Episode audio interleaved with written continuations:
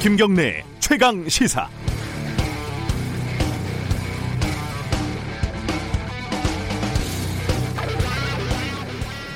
어릴 때 새학기가 시작되면요, 짝꿍이 누군지 그게 뭐라고 은근히 신경 쓰이지 않았나요? 약간 두려움도 있고 설렘도 있고, 책상에 금거놓고 싸우기도 하고, 지우개 따먹기도 하고, 도시락 같이 까먹고, 그렇게 친구가 되는 거였죠. 다음 주부터 애들이 아이들이 순차적으로 학교에 간다고 하는데 짝꿍이 없어진다고 합니다. 전후 좌우 일 미터 이상 띄우고 혼자 앉아야 하고, 급식 줄 설 때도 간격 벌려서 조용히 해야 되고, 밥 먹으면서 수다 떨어도 안 되고, 혼자 먹어야 되고요. 아이들한테 좀 미안한 마음이 생겼습니다. 이런 환경을 만든 게 결국은 어른들 아니겠습니까? 어, 걱정은 뉴노멀이라고 하잖아요. 이런 학교 환경이 앞으로 일상이 될 수도 있다는 상황이죠. 그나마 이게 어, 일상이면 다행인데 이 차 대유행이 기다릴지도 모른다는 방역 상황, 최악은 아직도 오지 않았다라고 우려하고 있는 경제 상황, 또다시 확진자 하루에 몇백 명씩 생기고, 그게 만약에 학교가 된다면 정말 끔찍하지 않겠습니까? 생활 방역 체계로 가는 게 좀 성급하다고 전문가들이 우려하고 있습니다. 전면적인 개학은 아직 이르다는 걱정도 있고요. 애들한테 더 미안한 일이 없게 만들려면 어떻게 해야 하는지 우리 어른들이 좀 더 점검하고 준비하고 계획을 해야 될 것 같습니다. 애들아, 미안하다. 오월 오일 어린이날 김경래 최강시사 시작합니다.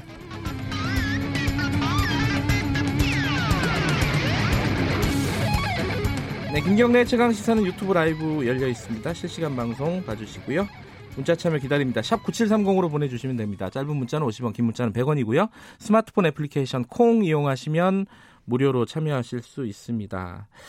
자, 오늘은요, 어, 오늘 다음 주부터 순차적으로 개학하는 학교 점, 대책이 좀 어떤지 걱정이 많습니다. 교육부 박백범 차관님 연결해가지고 등교 준비, 방역 준비 어떻게 되고 있는지 자세히 들어보겠습니다. 이 부에서는요, 지금 정치권의 여야 모두 원내대표 선거 예정돼 있죠. 오늘은요, 어, 미래통합당 원내대표의 도전장 내민 삼선 김태흠 의원, 의원 만나보는 시간 가져봅니다.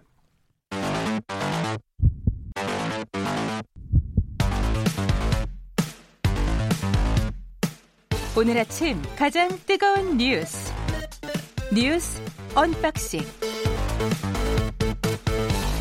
네, 택배 박스를 뜯는 두근두근한 마음으로 준비합니다.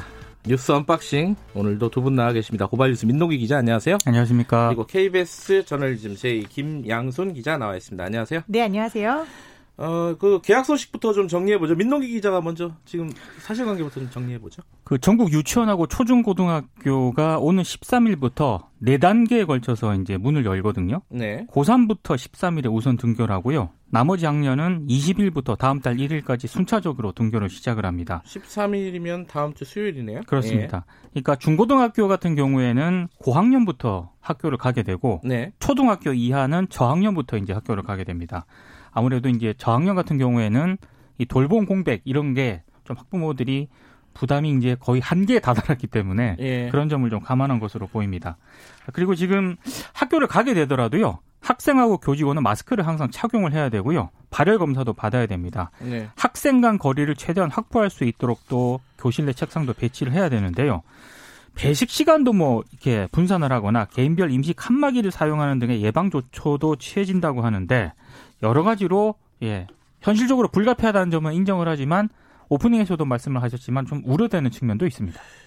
유치원하고 초등학교 일, 이학년은 어떻게 되는 겁니까, 지금? 일, 초등학교 일, 이학년이 먼저 가는 거죠? 오, 육학년보다? 그렇죠? 그렇죠. 그렇습니다. 초등학교 일, 이학년이 먼저 가는데, 이게 지금 초등학생들 같은 경우에 이학습토라고 온라인 수업을 하고 있잖아요. 네. 근데 이 온라인 수업은 컴퓨터를 혼자 켜고 들어가서 수업을 누르고 들어야 된단 말이죠. 네. 근데 이게 초등학교 일 학년, 이 학년들 같은 경우에는 일단 컴퓨터 조작도 어렵고, 앉아서 동영상이 이제 쌍방향이 아니고 일방향적으로 정보를 전달하는 거잖아요. 네. 여기에 대해 그래서 이게 수업에 효과가 있느냐, 집중하기도 힘들다. 저희 아이도 일 학년인데 누워 있습니다. 그래서 집에서 이제 부모들이 정말 이제 더 이상은 안 되겠다라는 생각을 한 게 교육 당국에서도 음. 아, 저학년 먼저 들어와야겠다라는 데 영향을 끼친 걸로 보입니다.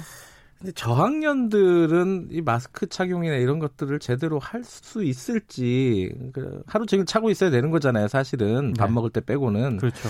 이게 가, 가능해요? 좀. 근데 오히려 저학년이나 네. 유치원 아이들은 선생님 말씀을 잘 들어요. 아, 오히려? 오히려. 그래서 오, 마스크 끼고 있어라고 하면 잘 듣는데, 네. 이제 고학년, 초등학교 고학년부터 중학교 학교로 가면은 아이들이 답답해서 이걸 빼기 시작합니다. 음. 그래서 지금 아이들이 가장 고민을 토로하는 게 첫 번째는 더운데 마스크를 어떻게 하고 다니냐. 아, 그렇죠. 어제, 어제부터 덥더라고요, 네. 진짜. 날씨가 너무 네. 더워서 너무 덥다. 그리고 두 번째는 학교 선생님들도 약간 패닉이 온 게 지금 이게 공기 순환 장치가 학교는 전부 연동이 되어 있는 모양이에요. 음흠. 날씨가 더우니까 에어컨을 돌려야 되는데 그럼 이게 실내에 공기 중에 비말이 있을 경우에 전교로 확산시키는 효과가 나지 않겠느냐라는 음. 우려가 있어서 교육부에서 에어컨을 틀지 말아라라는 지침을 내렸다고 아하. 합니다. 그러다 보니까 이제 선생님들이 아니 지금 수업 시수가 모자라서 방학이 줄어들어서 예. 칠월 내내 수업을 해야 되는데 에어컨을 틀지 말라고 하면은 이거는 어떻게 수업을 하라는 얘기냐. 창문만 열고 하는 것도 음. 한계가 있다라고 해서 교육부에서 이 부분에 대해서도 각 학교별로 지금 여러 가지 문제점들이 노출될 거거든요. 네. 그거를 사건 사건별로 빨리빨리 신속하게 해결을 해 나가야 될 것 같습니다.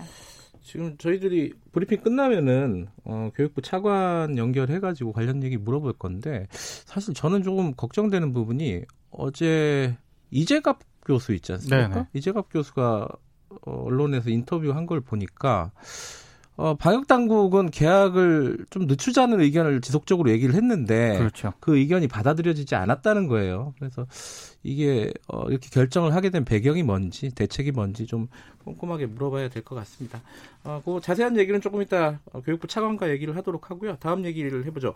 그 태영호, 지성호 당선인 어, 이분들이 사실상 그 김정은 위원장의 건강 이상설에 대한 어, 섣부른 예측을 했다가 지금 결국 사과는 했죠. 공식 사과는 했죠. 네, 공식 사과를 얘기... 했습니다. 예. 네, 저희끼리 얘기하기로는 김정은 위원장이 건강한 모습으로 나온 거는 제일 막판에 이제 지성호 당선인이 구십구 퍼센트 사망을 확신한다라고 아. 하니까 너무 어이가 없어서 나온 거 아닌가라는 얘기까지 나왔을 정도인데. 아, 지성호 네. 당선인 때문에. 아. 마치 태영호 당선인이 제가 당선돼서 김정은 위원장이 아픈 것 같습니다라고 했던 아. 발언과 그 괴를 아, 같이 하는 그 얘기도 네, 그런 이야기도 예. 있었습니다. 네, 이 두 당선인의 너무나 경솔한 발언 그리고 네. 이것을 계속 퍼나른 일부 언론의 대응에 지금 이제 이해찬 대표도 개탄스럽다 이런 일에 대해서는 당이 적극적으로 대응하도록 하겠다라고 이야기를 했고요. 네. 사과는 했지만 이렇게 정보에 대해서 위험성을 인식하지 못하고 무방비로 노출시키고 이걸 확산시키고 거기다가 근거 없는 자신감까지 덧대어져서 말하는 네. 부분에 대해서 이제 앞으로 상임위가 구성이 되지 않습니까? 예. 이제 여당에서는 이 두 명이 우리가 정보를 다루는 상임위, 즉 정보위와 즉 국방위에 가는 부분에 대해서는 좀 조심해야 되지 않겠느냐라는 음. 이야기까지 나오고 있습니다. 그런데 지금 법적으로는 이게 뭘 막을 수 있는 방법이나 그런 건 없잖아요. 근거는 없는 거 아니에요, 이거? 특히 이제 뭐 정보위라든가 예. 국방위, 외교위 여기를 가는 거를 막을 수 있는 방법은 없습니다. 그러니까 예. 국회법에요. 특정 의원이 이제 특정 상임위에 들어갈 때 공정성을 해칠 우려가 있을 때 이때 원내대표가 이걸 좀 막을 수 있도록 되어 있거든요. 네. 근데 이런 경우는 대부분 경제적인 이해관계가 걸려 있거나 네. 아니면 수사 등의 이제 문제가 엮여 있을 때 아, 예, 예, 예. 이럴 때는 원내대표가 좀 적절하게 제어를 할 수 있는데 네. 지금 이 두 당선자 같은 경우에는 약간 이 국회법을 적용하기가 애매한 측면이 있거든요. 음, 네. 그리고 지금 일각에서는 탈북자 출신이더라도 네. 이 두 당선자를 북한 관련 상임위에서 배제하는 것 자체가 조금 또 다른 논란으로 이어질 수 있다 이런 점을 좀 지적을 하, 하기도 합니다. 음. 그래서 아마 이 문제는 앞으로도 계속 쟁점이 될 것으로 보입니다.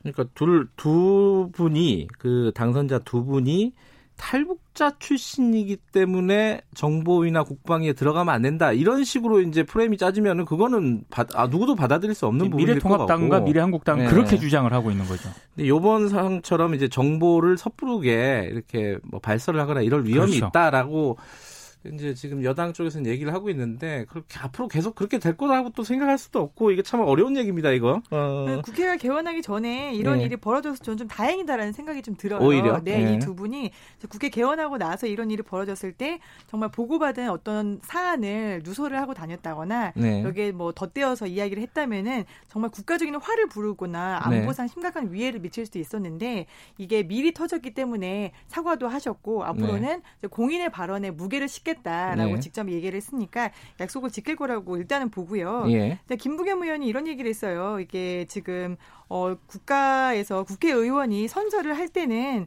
선서문에 조국의 평화적 통일을 해치지 않고 국가 이익을 우선으로 한다라는 네. 내용이 선서문에 있는데 이걸 기억해 주길 바란다고 했고 그 두 분이 이 국회의원 선서문을 기억을 좀 한다면은 네. 뭐 벌써부터 상임위를 배제한다거나 제척한다거나 네. 이런 논의 전에 알아서 잘 해주시기를 바랍니다. 두 분이 어, 아직 그 본인이 당선인 그러니까 공인으로서 어떻게 행동해야 되고 말을 해야 되는지 정이 안 됐던 것 같아요. 제 생각에는 네. 평소에 이제 그 뭐 사회 운동가 뭐 이런 형태로 발언을 했던 거를 그대로 하지 않았나. 네. 조금 이제 그 국회의원으로서의 무게 네. 뭐 이런 것들을 아마 자각하는 계기가 되지 않을까 싶습니다. 근데 정보위원 선임 이런 거 있지 않습니까? 예. 그러니까 일급 정보를 다루는 그런 네. 상임위. 이 위원 선임에 대해서는 조금 더 명확하게 규정을 만들 필요도 있는 것 같아요. 그게 뭐 해외에서도 그런 규정들이 있다면서요? 그러니까 어. 미국 같은 경우에는 대통령이 예. 상하원 정보위원장 등에게만 예. 정보기관 정보를 제공할 수 있도록 이게 별도 규칙이 있거든요. 예. 독일이나 영국도 정보위원 구성 시 법과 절차적 안전장치를 통해 정보를 통제하고 있습니다. 음. 그러니까 우리처럼 상임위에 뭐 뭐 야당이라든가 여당이 뭐 원내대표에 맡긴다거나 음. 이런 식의 어떤 그런 뭐 추상적인 그런 게 아니고요. 네. 굉장히 규정에 따라서 이렇게 위원 선임을 하고 있기 때문에 우리도 조금 더 구체적인 규정을 마련할 필요는 있는 것 같습니다. 음, 원구성 협의를 하면서 이 부분도 좀 얘기가 나오긴 하겠네요. 네.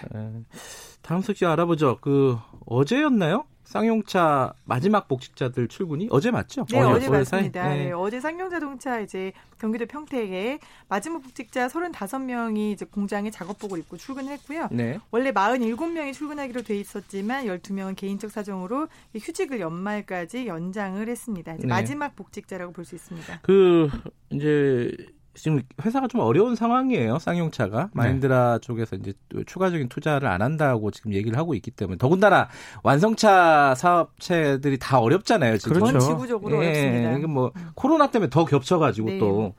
근데 그 상황들에 대한 얘기는 많이 있었는데 이 복직자들과 관련된 어, 보도를 하면서 좀 이상한 기사들이 좀 눈에 띄더라고. 이걸 좀, 저기, 김양순 기자가 좀 설명을 해주시죠. 전공 분야잖아요, 이거. 네, 저희가 저널즘 네. 토크쇼 제이에서 이제 장명을 좀 많이 하거든요. 네. 이거 점성술사 저널리즘이다라고 좀 얘기를 하고 싶어요. 왜냐면은, 어, 일어나지 네. 않은 일에 대해서 미래를 잘 아, 예측합니다. 예, 조선일보가.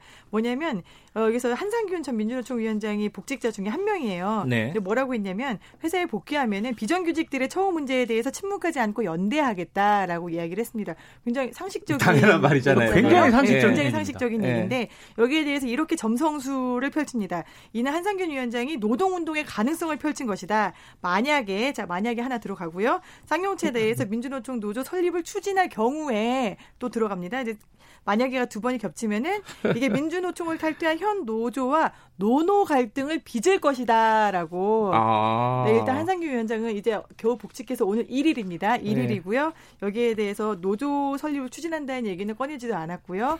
이미 아직도 노조는 없는데 노노 갈등을 예측을 하고 있는 이런 점성술사 저널리즘을 선보이고 있고요. 두 번째로는 이게 조선일보가 마힌드라의 투자가 이제 무산돼서 어렵습니다. 네. 쌍용차. 그런데 예. 여기에서 회사가 무너진다면 지금의 복직이 무슨 소용이 있겠냐. 경영 정상화까지 갈 길이 먼 쌍용차 입장에서는 부담이 적지 않은 상황이다라고 쿼테이션을 달아서 예. 인터뷰를 내보냈는데 이게 쌍용차의 인터뷰가 아닙니다. 어 그래요? 누구 인터뷰예요? 업계 관계자입니다. 아. 이 업계 관계자는 완성차 아니면은 뭐 금속노조 누굴지 몰라요. 뭐 경총일 수도 있고 전경련일 수도 있고 그렇습니다. 뭐 어딘지 모르죠. 그러니까 누군지 모르는 음. 노동 경제 관련 기사에서 업계 관계자는 이 대북 관련해서 대북 소식통하고 거의 똑같습니다. 네, 그 아마 대부분 뭐 경총 홍보 상무를 많이 업계 관계자로 쓰는데 아 이게 그러니까 이 복직을 하니까 걱정되는 부분들을 만약에 만약에를 두 번 붙여가지고 우려가 많이 된다. 그러니까 걱정되는 식으로. 부분이 음. 아니고요. 저도 이제 기사를 보니까 네. 어,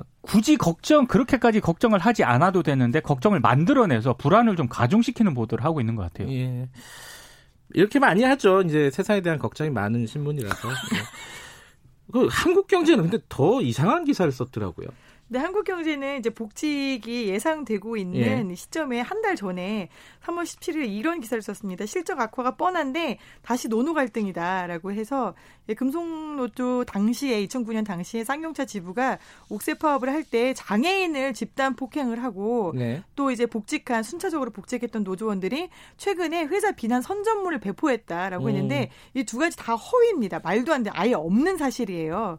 어, 없는 사실을 기사에 아예, 쓴 거예요? 네. 음. 일반 시민이나 장애인을 쌍용차 노조가 폭행한 사실이 없어요. 전혀 음. 없고요. 그다음에 새로 복직한 노조원들이 회사를 비난하는 선전물을 배포한 적이 없어요. 전혀 음. 없습니다. 네. 그래서 여기에 대해서 한국경제가 결국에는 정정 보도를 했습니다. 뭐라고 했냐면 객관적으로 확인된 바가 없어 이를 바로 잡는다라고 네. 이렇게 정정 보도를 했습니다.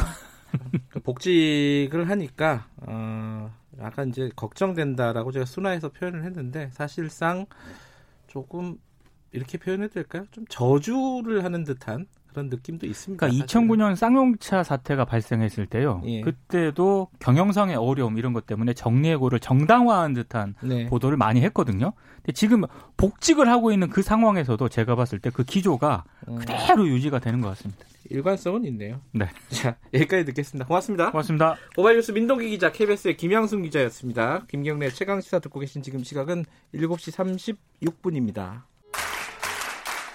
최강 시사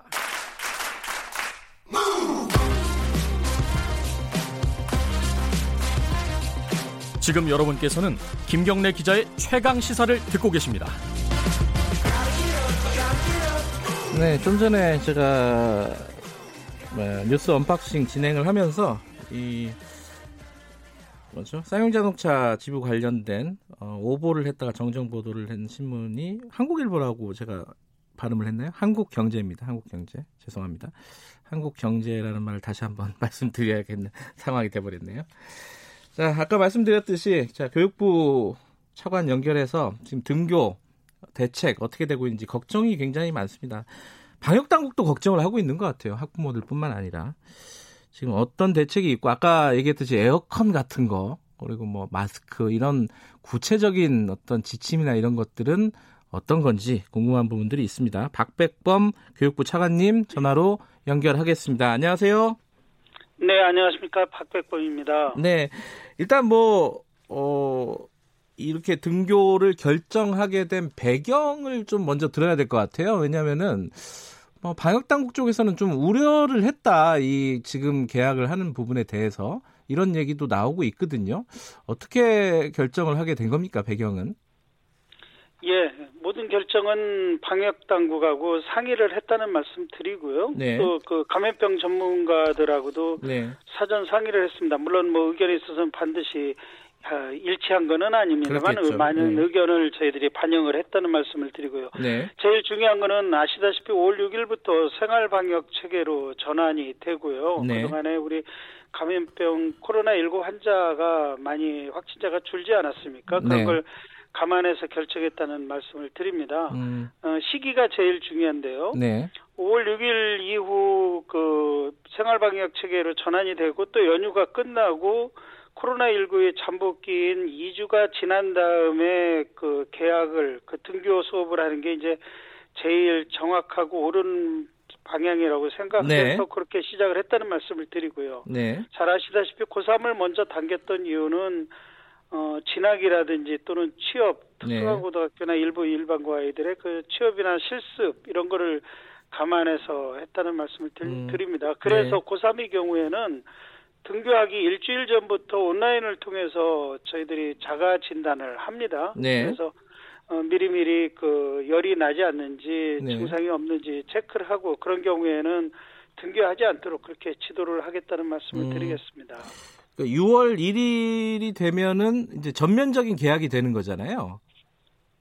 그죠? 예, 예, 모든 그 학생들의 음. 계약이 완료가 됩니다. 그, 그 부분에 대해서 좀 이견이 있었던 것 같더라고요. 그러니까 그 방역 전문가 그 이재갑 교수가 인터뷰를 한 걸 보면은 어, 고삼이나 이런 이런 학생들이 이제 계약을 하는 것은 어, 이해가 되는데 어, 예를 들어 이제 급하지 않은 학생들이 일 학기 전체를 온라인 수업을 한다든가 이런 방안들을 좀 강구했으면 좋겠다라는 어, 얘기들, 의견들이 있었는데 이 부분은 교육부에서 받아들이지 않았다는 거예요. 그, 그렇게 하게 된 배경을 좀 여쭤보고 싶은 거예요. 예, 그, 저희들이 그, 여러 번 그, 네. 계약을 연기할 때마다 또는 네. 이렇게 그, 등교 수업을 결정할 때마다 이재갑 교수님, 김우란 교수님 등 그 감염병 전문가들하고 그 조언을 받았고요. 네. 의견 교환을 했고요. 그렇게 말씀하신 거 맞습니다. 일 학기 네. 전체를 온라인 수업을 했으면 좋겠다는 말씀을 주신 것도 맞고요. 예, 예. 그러나 저희들이 또 그 학부모님들의 그 음. 요구라든지 또 선생님들의 그 의견 네. 또 최종적으로는 질병관리본부를 비롯한 방역당국의 그 의견을 전부 수렴을 해서 네. 이렇게 계약을 등교 수업을 결정했다는 말씀을 드리겠습니다. 특히 네. 선생님들의 의견 수렴은 약 이십이만 명 정도 선생님들이 참여해서 네. 여러 가지 설문조사를 했고요. 또 네. 학부모님들에 대한 의견 수렴도 했다는 말씀을 드리겠습니다. 네, 이렇게 제가 뭐... 뭐 여러 차례 다시 여쭤보는 거는 사실 싱가포르 사례가 있지 않습니까? 계약을 했다가 맞습니다. 다시 문을 네. 닫았던 사례가 있기 때문에 이 부분이 걱정이 되는데 그럼 어떤 대책이 있는지 구체적으로 하나하나 좀 여쭤보도록 하겠습니다. 하, 가장 궁금한 것 중에 하나가요. 아까 저희들이 뉴스 브리핑하면서 얘기가 나왔던 건데 더워졌어요. 갑자기 네, 네, 날씨가 네, 더워져가지고 네. 두 가지 문제가 발생합니다. 하나는 마스크 착용이 굉장히 좀 어, 불편할 수가 있다. 덥기 때문에.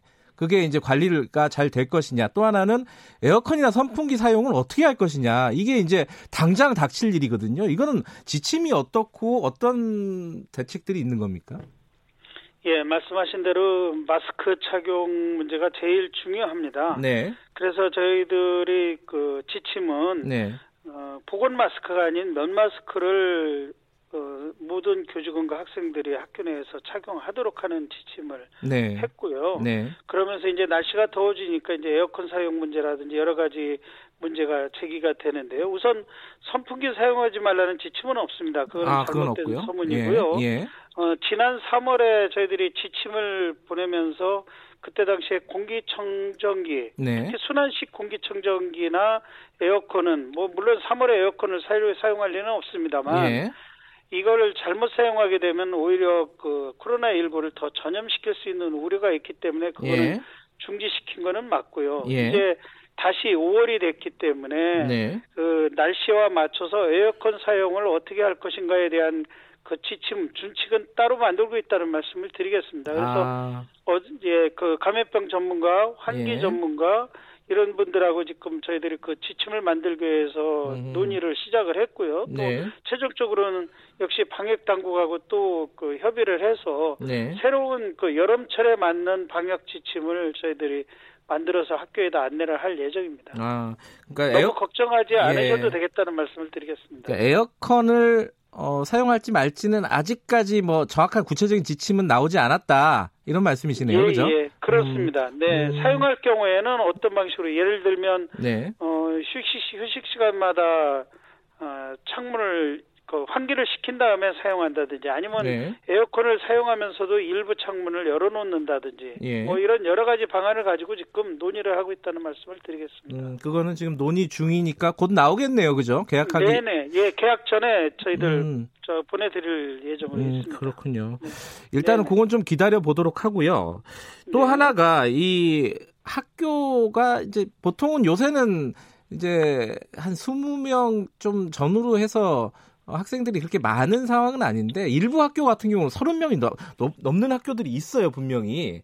그러니까 이런 학교들은 그 밀집도 때문에 좀 걱정하는 분들이 꽤 있습니다. 이건 어떻게 좀 해결할 수 있는 방안이 있나요?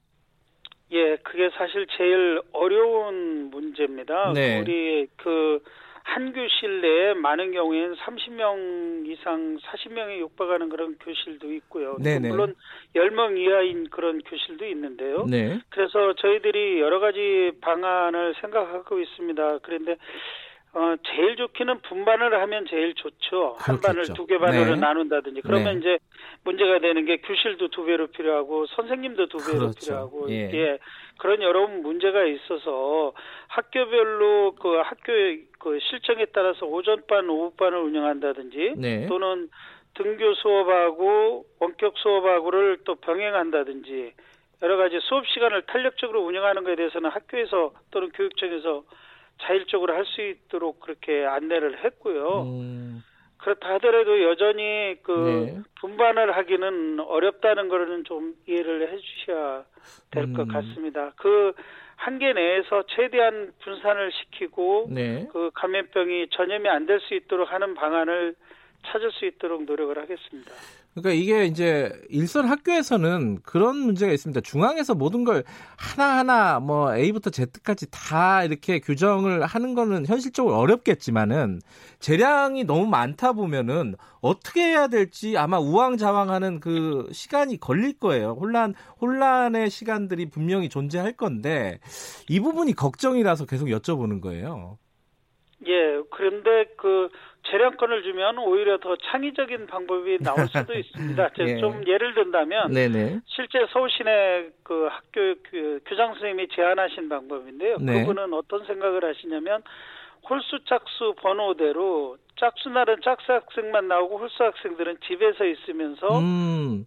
그 저기 등교 수업하고 그 원격 수업을 동시에 진행하는 방법도 제안해 주셨고요. 예. 그래서 지금 이미 그 원격 수업을 몇 주 전부터 시작을 하지 않았습니까? 그래서 네. 학교별로 다양한 아이디어를 지금 음흠. 만들어내고 계십니다. 예. 너무 걱정하지 않으셔도 우리 선생님들께서 좋은 방안을 저 창의적인 방안을 만들어낼 거라고 생각을 하고 있습니다. 학교에 따라서 아까 말씀하신 대로 등교와 원격 수업, 온라인 수업을 병행할 수도 있다. 이건 학교의 네. 재량에 있다는 말씀이시네요, 그죠? 예, 그렇습니다. 근데 그런 어떤 약간, 어, 뭐랄까, 우수한 사례라고 할까요? 모범 사례가 있으면 그것들을 다른 학교도 좀 적용할 수 있도록, 그, 그런 것들은 교육부에서 좀 이렇게 지침을 주고 해야 되는 거 아닌가요?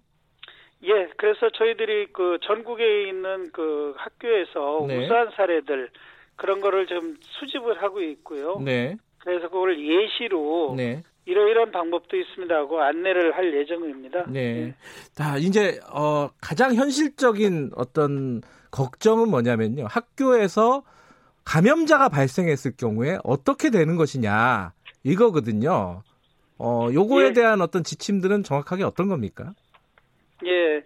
어, 감염자가 이제 학교에서 발생할 수도 있고 집에서 발생할 수도 있습니다. 등교 전에요. 그러네요. 예. 예. 등교 전에 저희들이 아까 말씀드린 대로 등교 수업 일주일 전부터 네. 어, 문자 메시지나 앱을 통해서 스스로 체크하도록 그 여러 가지 매뉴얼을 만들었습니다. 네. 그래서 학교에 저 학교에 가기 전에 열이 난다든지 또는 기침을 한다든지 심지어는 어, 미각이나 그 이런 그 후각에 마비 현상이 온다든지 설사를 한다든지 그러면 그 체크를 하고 네. 그런 학생들은 등교하지 않도록 교직원도 마찬가지입니다. 등교하지 네. 않도록 하고 집에서 스스로 자가격리를 하면서 그런 증상을 체크하고 심하면 이제 병원에 가서 검진을 받도록 그렇게 안내를 하고 있고요. 네. 그다음에 등교한 다음에 이런 현상이 생겼다 하면 그 경우에는 전교생이 일단은 보건 마스크를 쓰고요. 네. 바로 그 기가 조치하고 그 환자의 경우에는 바로 검진을 받도록 그렇게 저희들 조치를 취하고 있습니다. 네. 그래서 보건소하고 그 협조를 해서 검진을 받고 그 검진 결과가 나오고 나오는 거에 따라서 네. 양성이면 역학조사에 들어가고요. 음성이면 뭐 바로 그 학교가 그 재개가 될 수가 있습니다만. 네. 양성인 경우에는 이제 역학조사 들어가고 그와 동시에 우리 학생들과 학교는 원격교육으로 들어갑니다. 음. 집에서 자가격리하면서 원격교육으로 들어가고 역학조사 결과에 따라서 다시 등교 수업이 음. 재개가 된다든지 아니면 도저히 그 등교 수업을 할 수 없는 그런 형편이라고 그러면 네. 최소 십사 일 정도는 자가격리 음. 상태에서 원격 수업을 들어가는 그런 쪽으로 그 방역 지침을 마련하고 있다는 말씀을 드리겠습니다. 그러니까 일단 확진자가 발생을 만약에 하게 되면은 학교 전체가 자가격리가 들어가는 건가요, 구성원들이? 기본적으로 그렇게 생각하시면 되시겠습니다. 그러면은 학사 일정이 마비가 되는 거 아닌가요? 선생님들도 아닙니다. 집에 가야 되잖아요. 예, 선생님들도 집에서 그 원격 수업을 할 수 있는 역량을 아, 집에서? 충분히 네. 갖추고 있고요. 예. 그거는 이미 어, 선생님, 많은 선생님들이 지금 네. 원격 수업을 하시면서 네. 재택근무를 할 수 있도록 할 수 있도록 해달라는 요구를 하고 계십니다. 음흠. 물론 학교에서 하실 수도 있고 네. 집에 가서 하실 수도 있습니다만 일단 네. 환자가 생기게 되면 재택에서 재택근무를 하면서 음. 원격 교육을 하는 게 기본으로 하는데 네. 그건 반드시 십사 일을 할 필요는 없고요. 예. 역학조사 결과가 나오면 그 결과에 따라서 등교 수업 여부를 결정하시면 될 것 같습니다. 알겠습니다. 어, 마지막으로요. 지금 이 만약에 어, 지금 이 소강 상태이긴 하지만은 가을이나 겨울에 이 차 대유행이 올 수도 있다는 게 지금 방역 당국의 우려입니다. 그런 그럴 경우에 어, 원격 수업이나 이런 것들로 다시 돌아갈 수 있는 가능성을 열어두고 준비를 하고 계신 건가요? 이 부분은? 예, 물론입니다. 예. 지금 선생님들하고 그 설문조사를 해보면 네. 꼭 그런 일이 안 생긴다 하더라도 네. 평상시처럼 등교 수업을 하더라도 앞으로는 원격 수업을 잘 적절하게 활용을 하겠다는 선생님들이 칠십 퍼센트가 음. 넘습니다. 네. 마찬가지로 코로나십구 상황이 학교별로 또는 지역별로 네. 다시 재발이 된다 한다면 즉시 원격 수업으로 전환을 해서 네. 이 학사 일정이 진행이 될 수가 있기 때문에 네. 이제 그 과거처럼 휴업이 지속되는 상황은 음. 안 생길 수 있다는 그런 기대를 가져도 되, 되겠다는 말씀을 드리겠습니다. 알겠습니다. 어, 차관님 이 문자 하나는 읽어드려야겠네요. 신승대님인데요. 그 청취자분이 교육당국과 방역당국의 고민을 충분히 이해합니다. 상황 대처 능력을 신뢰하는 국민들이 응원하고 있습니다. 한 번도 경험하지 못한 새로운 시도입니다. 시행착오를 통해 또 극복할 수 있는 지혜도 나올 수 있습니다. 이런 말씀 보내주셨습니다. 고생 많이 하신다는 말씀 하고 싶었던 것 같아요. 오늘 연결 감사합니다. 네, 감사합니다. 박백범 범 교육부 차관이었습니다. 자, 김경래 채널에서 일 분 여기까지고요. 잠시 후 이 부에서는요. 어, 미래통합당 원내대표 선거 전에 도전장 내민 김태흠 의원 만나보는 시간 가져봅니다. 자, 여덟 시에 돌아옵니다.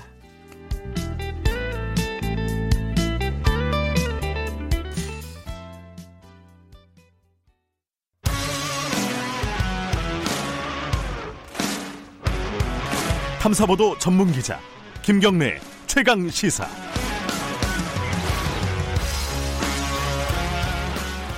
네, 김경래 최강시사 이 부 시작하겠습니다. 이 부는 정치 얘기를 좀 해보죠. 미래통합당이 총선 패배를 이후에 이제 당 수습을 지금 하고 있는데 잘 정리가 안 되는 상황이었어요. 근데 어, 오월 팔일 날 이제 원내대표 경선이 있습니다. 이제 원내대표가 뽑히면은 당 쇄신이라든가 지, 지도부 체제 어, 여러 가지 이제 정리가 되겠죠. 이 원내대표의 어, 도전장을 내미신 분들이 뭐 여러분들이 있습니다.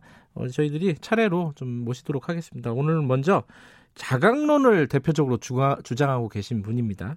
어, 김태흠 의원 연결해 보겠습니다. 삼선의 김태흠 의원, 안녕하세요. 아, 네, 안녕하세요. 네, 어, 먼저 이 원내대표 출마를 결심하게 되신 이유, 요거 한마디 듣고 시작을 해야지 되겠죠? 네. 우리 당이 뭐, 이번 총선에서 이 참패를 했잖아요. 네네. 그런데 이, 이번 참패는 팔십칠 년 체제 이후에 우리 우파가 이 마지노선으로 지켜온 백이십 상마저 지키지 못하는 음. 이 개멸적인 참패예요. 네. 그래서 또 영남당이라는 또 이 오명을 듣는 이 지경에 이르렀는데, 네. 아 저는 이, 이 이런 사안이 우파 정당 최악의 네. 위, 위기 상황을 맞이했다 이렇게 음. 생각을 해요. 이런 상황 속에서는 네. 원내지도부는 이 관리형이 아닌 새로운 길을 개척할 개척자가 필요하다. 예. 또 이 원내대표를 어, 과거에 보면은. 이 징검다리를 삼아서 대표, 그러니까 대권 후보가 되려는 뭐 경력 관리자나 네. 아니면 자기의 그런 정치적인 미래에 대해서 사심이 있는 이런 사람들이 했기 때문에 저는 우리 당이 문제가 있다 이렇게 봐요. 네. 그래서 모든 걸 걸고 당을 바꿀 사람이 필요하다. 네. 어, 저는 그래서 이번에 그 원내대표에 임하면서 어, 당을 제대로 바꾸지 못하면은 정치 그만두겠다라는 그런 각오. 네. 저희 정치 생명을 걸고 예. 어, 도전하게 됐습니다. 어, 개척자, 관리형이 아니라 지금 필요한 거는 개척자다 이런 말씀이시고 이 당을 네. 제대로 못 바꾸면은 정치를 그만두겠다 이렇게 말씀하셨는데 근데 예, 그만큼 예. 그, 어, 처절한 각오를 갖고 예. 좀 출마했습니다. 근데 개척자가 되려면 사실 지금 패배의 원인 분석을 해야 될 텐데요. 이게 사실 제각각입니다. 이게 왜 패배를 했는지, 참패를 했는지. 요 요번에 총선 패배의 원인은 한 가지만 뽑는다면 뭘 뽑으시겠어요? 사실은 이 패배의 원인에 대해서 제각각은 아니고요. 예. 아, 이 지금 어, 심재철 대표 권한대행이 네. 뭔가 이 절차적인 그런 정당성을 확보하지 못하는 그런 부분들을 진행했기 때문에 네. 이 그 제각각으로 이렇게 나오는 게 비춰질 수 있는데 네. 제가 볼 때는 위기에 대한 이, 이 이제 분석을 제일 먼저 해야 되는데 그걸 하지 않았기 때문에 음. 이제 제각각으로 비춰지는 거고요. 네. 그리고 사실은 개혁이나 혁신이나 쇄신이나 이런 단어는 네. 진보나 좌파들이 쓰는 단어가 아니라 사실은 보수 우파 단어고 필요한 거거든요. 네. 그런데 한마디로 얘기해서 우리 당은 변화가 없이 음. 쉽게 얘기해서 어, 표현한다면 천구백칠십 년대 상품을 가지고 이천이십 년도에 국민들한테 저 내놓은 거예요. 예. 그리고 또 선택해 주기를 바란 거예요. 예. 그렇지 않습니까? 그래서 예. 사실은 이번을 계기로 해서 우리는 사실 이 우파의 핵심 가치는 자유민주주의와 시장경제 지키는 것이잖아요. 네. 그렇지만은 시대 흐름에 따라서 저는 이 핵심 가치가 뛰어넘어야 된다. 음. 네. 중도 실용 이런 부분도 과감히 수용을 해야 된다. 이런 속에서 음. 변화가 와야 된다. 이런 생각을 갖습니다. 음흠. 그리고 또 하나는 뭐 진보 좌파들이 그 뭐 입으로 얘기하는 그 어 이 사회적 약자 있지 않습니까? 네. 이러한 사회적 약자에 대한 배려 이런 부분들에 대해서 우리가 아 제대로 국민들 눈높이에 네. 어, 쫓아가지 못했다. 저는 그렇게 생각을 해요. 예, 시대를 따라가지도 못했고 국민의 눈높이도 맞추지 못했다. 이런 말씀이신데 네, 네, 네, 네. 사실 지금 말씀하신 게 이제 심재철 원내대표가 절차적인 정당성을 지키지 못했다. 그 과정 네. 속에서 벌어진 가장 큰 갈등의 핵심이 김종인 비대위였습니다. 김종인 네네. 비대위를 할 것이냐 말 것이냐 하면은 임기를 언제까지 할 것이냐 말 것이냐 이것 때문에 계속 그 시간이 흘러갔어요. 네. 어, 김태우 의원께서는 대표적인 장악론자신데 지금도 기, 어, 김종인 비대위가 필요 없다고 생각하시는 건가요? 그러니까 김종인의 네. 그런 비대위가 필요 있다 없다 이 문제도 아니고 네. 또 비대위를 반대한다, 뭐 안 한다 이 문제가 아니고 네. 사실은 이 총선 패배 이후에 네. 심재철 대표 권한대행은 제일 먼저 해야 될 게 네. 국민들께 이 진정성 있는 이런 어, 사과와 네. 그 다음에는 새로운 당선자들이 새 부대에 새술이 지금 당겼지 않습니까? 적게 당겼지만은 네. 그러면은 새로운 그 당선자들한테 모든 당의 미래는 어, 맡기겠다. 네네. 그리고 내 권한을 넘기겠다. 이게 본인이 해야 될 일이고 그것만 하면 돼요. 네. 그런데 아무 논의도 없이 음. 그런 그 어떻게 보면 식물인간 같은 그런 그 최고위원회에서 몇 명이 논의를 해서 음흠. 그 비대위를 구성하겠다고 결정을 하고 네. 또 비대위를 구성하겠다고 결정한 다음에 어떻게 보면은 그럼 누가 적임자냐. 네. 이런 논의를 통해서 김종인이냐 아니냐를 선택해야지. 예. 어떻게 그 저 김종인이라는 사람을 못을 박아서 비대위를 음. 구성하겠다 하는 이게 공당으로서 해야 될 일이 아니지 않습니까? 네. 그래서 저는 그걸 비판했던 거고. 네. 그러다 보니까 언론에서 뭐 자강론 얘기하는데 물론 네. 저도 먼저 우리들 스스로 네. 어 뭐 원인을 진단하고 우리 스스로들 해서. 그 저기 헤쳐나가자 하는 네. 이런 이런 생각은 갖고 있습니다만은 이걸 뭐 저기 이 그 뭐 흑백으로 네. 정리해서 가는 것은 적절치 않다 보고요. 네. 그리고 다 사실은 또 우리가 이 이십 대 국회 때 비상대책위원회를 세 차례나 구성했었어요. 네네. 근데 성공한 것도 없고 쉽게 얘기해 사십 개월 사십팔 개월 그 이십 대 국회 기간 중에서 한 반 가까이를 비대위로 했거든요. 네네. 그러면은 이렇게 비오면 좀 적절한지 모르겠습니다. 어, 이 비상할 때만 이 그 어 구성하는 비상대책위가 아니잖아요. 평상대책위예요. 그리고 이 예, 자동차 이 저기 비상등 킬 때도 네. 비상시에만 키잖아요. 네. 계속 키면 비상등이 아니잖아요. 그래서 저는 예, 이런 예. 부분들에 대해서 문제점을 지적을 했던 거거든요. 그러면요, 지금 그 뭐 흑백까지는 아니더라도 네. 그 궁금한 거는 유권자들 그리고 지지자들 뭐 국민들이 궁금한 거는 이 원내대표가 되시면은 비대위 체제가 아니라 그러면은 조기 전당대회 이쪽으로 지금 방향을 잡고 계시다 이렇게 이해가 되는데 맞나요 그러면은? 아 그렇지 않아요. 그렇지 않아요. 그, 어. 예, 심재철 대표 권한대행이 예. 무리하게 예. 그 전국위원회까지 열었잖아요. 예예. 그 전국위원회 열어서 네. 전국위원들에서 뭐 표결로 해서 네. 김종인 비대위원장을 추인을 했잖아요. 네네. 추인인데 이제 우리 당원 당규상은 팔월 달에 전당대회를 열게 돼 있지 않습니까? 그렇죠. 그리고 팔월 달에 열게 돼 있고 이미 사람은 이미 정해진 거예요. 비대위원장으로. 그 비대위 가는 걸로. 아하. 그렇지 않습니까? 그러면은 예, 예. 그런데 이제 김종인 어 박사가 그걸 안 받은 거 아니에요? 그렇죠. 예. 안 받아가지고 이게 지금 공중에 떠 있는 거예요. 예. 그래서 이, 저희 이제 제가 원내대표가 된다고 하면은 네. 사실은 이제 앞으로 지도부 지도부 구성 문제가 제, 최우선 과제인데. 네. 어 김종인 비대위에 대해서 지금 당내에 여러 의견들이 있지 않습니까? 네. 그래서 이 당선자 어, 총회를 통해서 이 저 당원 당규가 이 헌법과 이 법과 같은 거 아니에요? 국가로 말하면은 그렇죠. 네. 이 법에 의해서 이 사 개월인데 우리가 김종인 비대위원장을 뽑은 거예요. 네. 근데 본인이 안 받았으니까. 네. 그러면은 이분이 더 기간을 달라고 그러니까 네. 다시 절차를 밟아서 줄 것이냐, 기간을 음. 더 늘려서 줄 것이냐, 네. 아니면은 당원 당규대로 나와 있고 본인이 사 개월짜리는 안 맞는다고 그러니까 네. 다시 원점에서부터 다시 시작할 것이냐 음. 이 부분을 정리를 해서 네. 어, 이, 이 지도부 구성 문제를 음. 빨리 조기에 매듭을 지어야 된다. 네. 저는 그렇게 생각을 해요. 예, 그 뭐 절차적으로 어, 정리를 해야 되는 건 맞는데 어, 네. 김태형 의원님 개인의 생각을 여쭤보는 거죠. 지금 대표 원내대표로 나와, 나오셨으니까. 어, 제 개인적인 생각은 네. 일단은 네. 이미 아까 말씀드린 것처럼 이 비대위를 결정이 되고 네. 또 이 저 김종인 비대위원장으로 우리가 이 추대를 한 거 아니에요. 예예. 그럼 김종인 비대위원장이 사 개월짜리를 맡을 것이냐 말 것이냐. 예.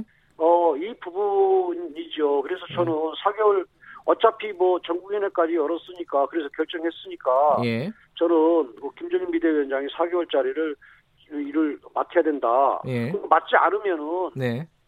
또 다시 뭐 당원 당규도 고치고 하면서 뭐 또 기간을 연장시켜서 예. 모시고 오는 것은 네네. 적절치 않다. 음. 저는 그렇게 봐요. 예예. 김종인 김종인 박사가 무슨 뭐 저기 이 다 주고 가는 그 저 사람을 살리는 화타도 아니고 예, 예, 저는 그렇게 봐요. 알겠습니다. 다만 예. 생각만 가지고 이 저기 당을 이끌어갈 수 없지 않습니까? 네네. 그래서 어 이 저 당선자 총회를 통해서 예. 어 의견을 모으겠다. 네. 그게 또 옳은 민주적인 절차다. 저는 예. 그렇게 봅니다. 알겠습니다. 어, 김종인 위원장 얘기는 여기까지만 해보고요. 어, 현안들에 네. 대해서 몇 가지 좀 여쭤볼게요. 네. 어 지금 여당은 백팔십 석입니다. 이게 사실 원내대표가 되면 협상하기가 만만치가 않을 거예요. 숫자 그렇죠. 숫자 때문에도 그렇고. 저 이게 대여 협상 전략 뭐 어떻게 생각하고 계세요? 그렇죠. 국민들께서 네. 이 지금 개헌 저지선만 저희들한테 저기 허락하신 거 아니에요. 네. 선거 결과가. 네. 그렇기 때문에 저는 이제 원내 협상에서 네. 지킬 것은 반드시 지키고 네. 양보할 것은 양보하되 네. 이 모든 부분들을 국가와 국민의 이익을 최우선으로 두겠다. 네. 우리 당의 뭐 유불리 이런 부분들은 생각을 않겠다. 음. 그렇게 생각하고 또 하나는 대의 명분과 선명성을 저는 지금 기준으로 저는 삼겠다 이렇게 네. 생각을 합니다. 선명성이라 그러면 어떤 부분을 말씀하시는 거죠? 이 예, 그러니까 이 당리당략적인 측면이나 아니면 예. 저는 그 이 어, 협상이나 이런 과정 속에서 네. 그 뭐 이 잔수 이 소위 뭐 이, 이런 그 세속에서 얘기하는 뭐 그 꼼수 비슷한 있지 않습니까? 예예예. 예, 예. 이런 부분들을 저는 그 이 협상 과정 속에 저는 안 찾으려 안 찾으려고 합니다. 음, 그리고 네. 또 하나는 우리 그 어려운 입장이기 때문에 저는 우리 당의 의원 한 분 한 분이 네. 모든 정책적인 투쟁의 그런 전사가 되고 또 전문가가 돼야. 예. 아 그래서 정부 여당을 단호히 견제하겠다. 그리고 음, 네. 이 과정 속에서 예. 우리가 어, 저쪽에서 그 뭐 독선적이고 뭐 이렇게 강행 처리를 한다고 하더라도 네. 우리는 그 대의 명분, 그러니까 이 대안 있지 않습니까? 예. 모든 사안에 대해 대안을 국민들한테 제시하겠다. 음, 설령 예, 예, 예. 어, 지들에도 대안을 어, 제시하겠다. 이런 과정들이 네. 어, 쌓인다면 국민들한테 어, 우리의 어, 그런 그 생각 이런 부분들을 전달할 수 있는 네. 그런 장이 마련된다고 보고요. 예. 그리고 또 어, 가장 큰 문제는 뭐 지금 뭐 앞서서 얘기했던 이런 모든 사람들이 이 어, 의원총회라든가 이런, 어, 데를 통해서 공정하고 투명하게 이게 결정될 수 있, 있도록 네. 해야 되는데 그런 부분이 없이 갔지 않습니까? 음. 그래서 저는, 어, 이, 뭐, 의원총회의 그런 그 논의의 그런 네. 장을 활발하게 할 수 있도록 만들고. 알겠습니다. 또 투명하게 하겠다. 여쭤볼 게 몇 가지가 있어서 좀 짧게 짧게 좀 여쭤볼게요. 네네. 어, 하나가 지금 아까 한 분 한 분이 중요하다고 했는데 숫자로 상으로도 그렇고 지금 무소속 네. 당선인들 있잖아요. 홍준표, 네. 김태호, 윤상현, 권성동 등등. 이 복당 문제 어떻게 생각하세요? 무소속 복당 문제는 우리 당 지도부 구성이 완료되고 난 다음에 네. 또 당이 안정화된 이후에 논의하는 것이 저는 옳다고 음, 보고요. 네. 그래서 이 지도부가 구성된 다음에 해야 되겠다. 네. 사실 본인들 같은 경우는 공천의 뭐 적절성 등 뭐 나름 네. 뭐 이렇게 주장을 하지만은 네. 우리 당 공천자와 경쟁했던 분들이고 어 또 이 내부는 솔직히 얘기해서 이 우리 공천심사위원회가 공천을 잘못했지만은 네. 내부는 나름대로 그 의미를 부여해서 이 그 어그러지만은 그분들 예. 의미를 부여해서 이 공천에서 탈락시킨 분들이에요. 예. 예. 그럴 때 그 안에는 또 여러 가지 뭐 각자들 그 입장들이 있고 또 상황들은 틀리죠. 네. 하지만 이건 지도부를 어 구성을 해서 네. 어, 구성한 후에 결정하겠다. 예. 또 뭐 의원들이 많이 뭐 저 입당을 시켜야 된다고 하면은 의원총회라든가 이런 부분도 총의를 모여야 음. 되겠죠. 당내 현안 몇 가지가 있는데요. 하나가 이거는 뭐 일부에서 제기하는 겁니다. 사전투표 조작설 이거 당 뭐 지금 현역 의원들 뭐 당선자는 아니지만 불만을 제기하고 있고 어, 이 얘기가 사그러들지가 않고 있어요. 이거 어떻게 생각하세요? 근데 저는 네. 그 이 사전투표 문제는 사실은 뭐 통계학자들도 뭐 이의를 제기하고 그래서 저는 비전문가라. 네.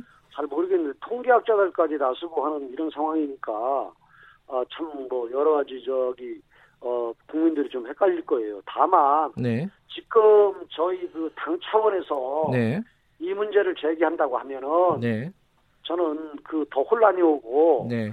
또 선거 패배를 인정하지 않는 것 같고 그래서 네. 이건 여러 가지로 그 좀 문제가 있다. 네. 아 그렇기 때문에 사실은 이 부분은 당 차원에서는 접근하는 것은 아직은 네. 저는 바람직스럽지 않다. 네. 다만 통계학자들도 나서고 그다음에 또 패배자들이 문제제기를 자꾸 하니까 네. 이런 부분들은 선거관리위원회나 네. 아니면은 정부 차원에서 네. 뭐 저 어 이 조사도 하고 먹으면서 빨리 매듭을 져주는 게 좋은데. 아, 선관위에서는 어, 다 얘기는 했어요. 근데 이제 그 그 문제제기 한쪽에서 받아들이지 않고 있는 거죠 지금. 네, 예. 그래서 저희는 약간 지금 이 상태에서는 당 차원에서의 예.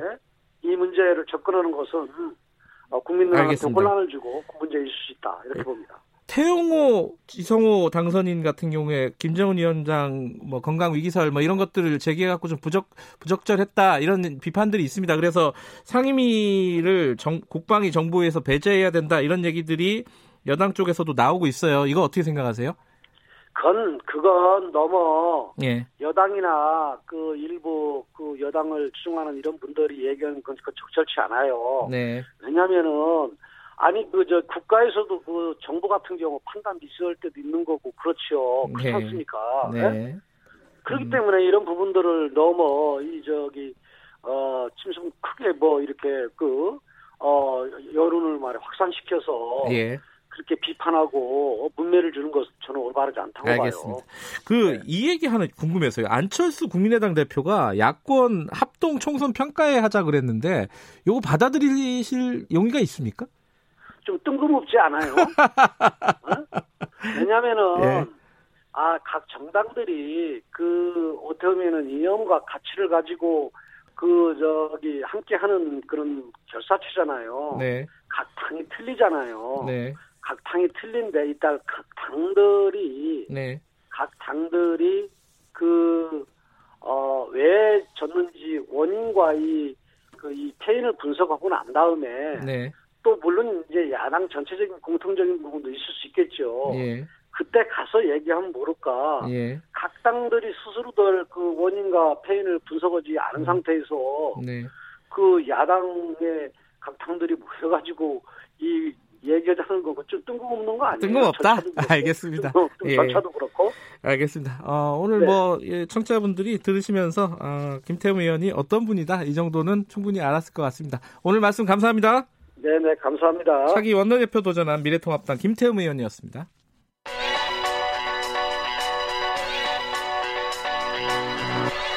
최강 시사 김수민의 눈.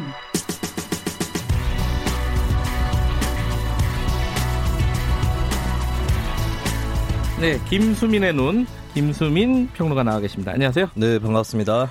총선이 한 이십 일 됐나요, 지금? 끝난 지 그 정도 됐죠. 그죠.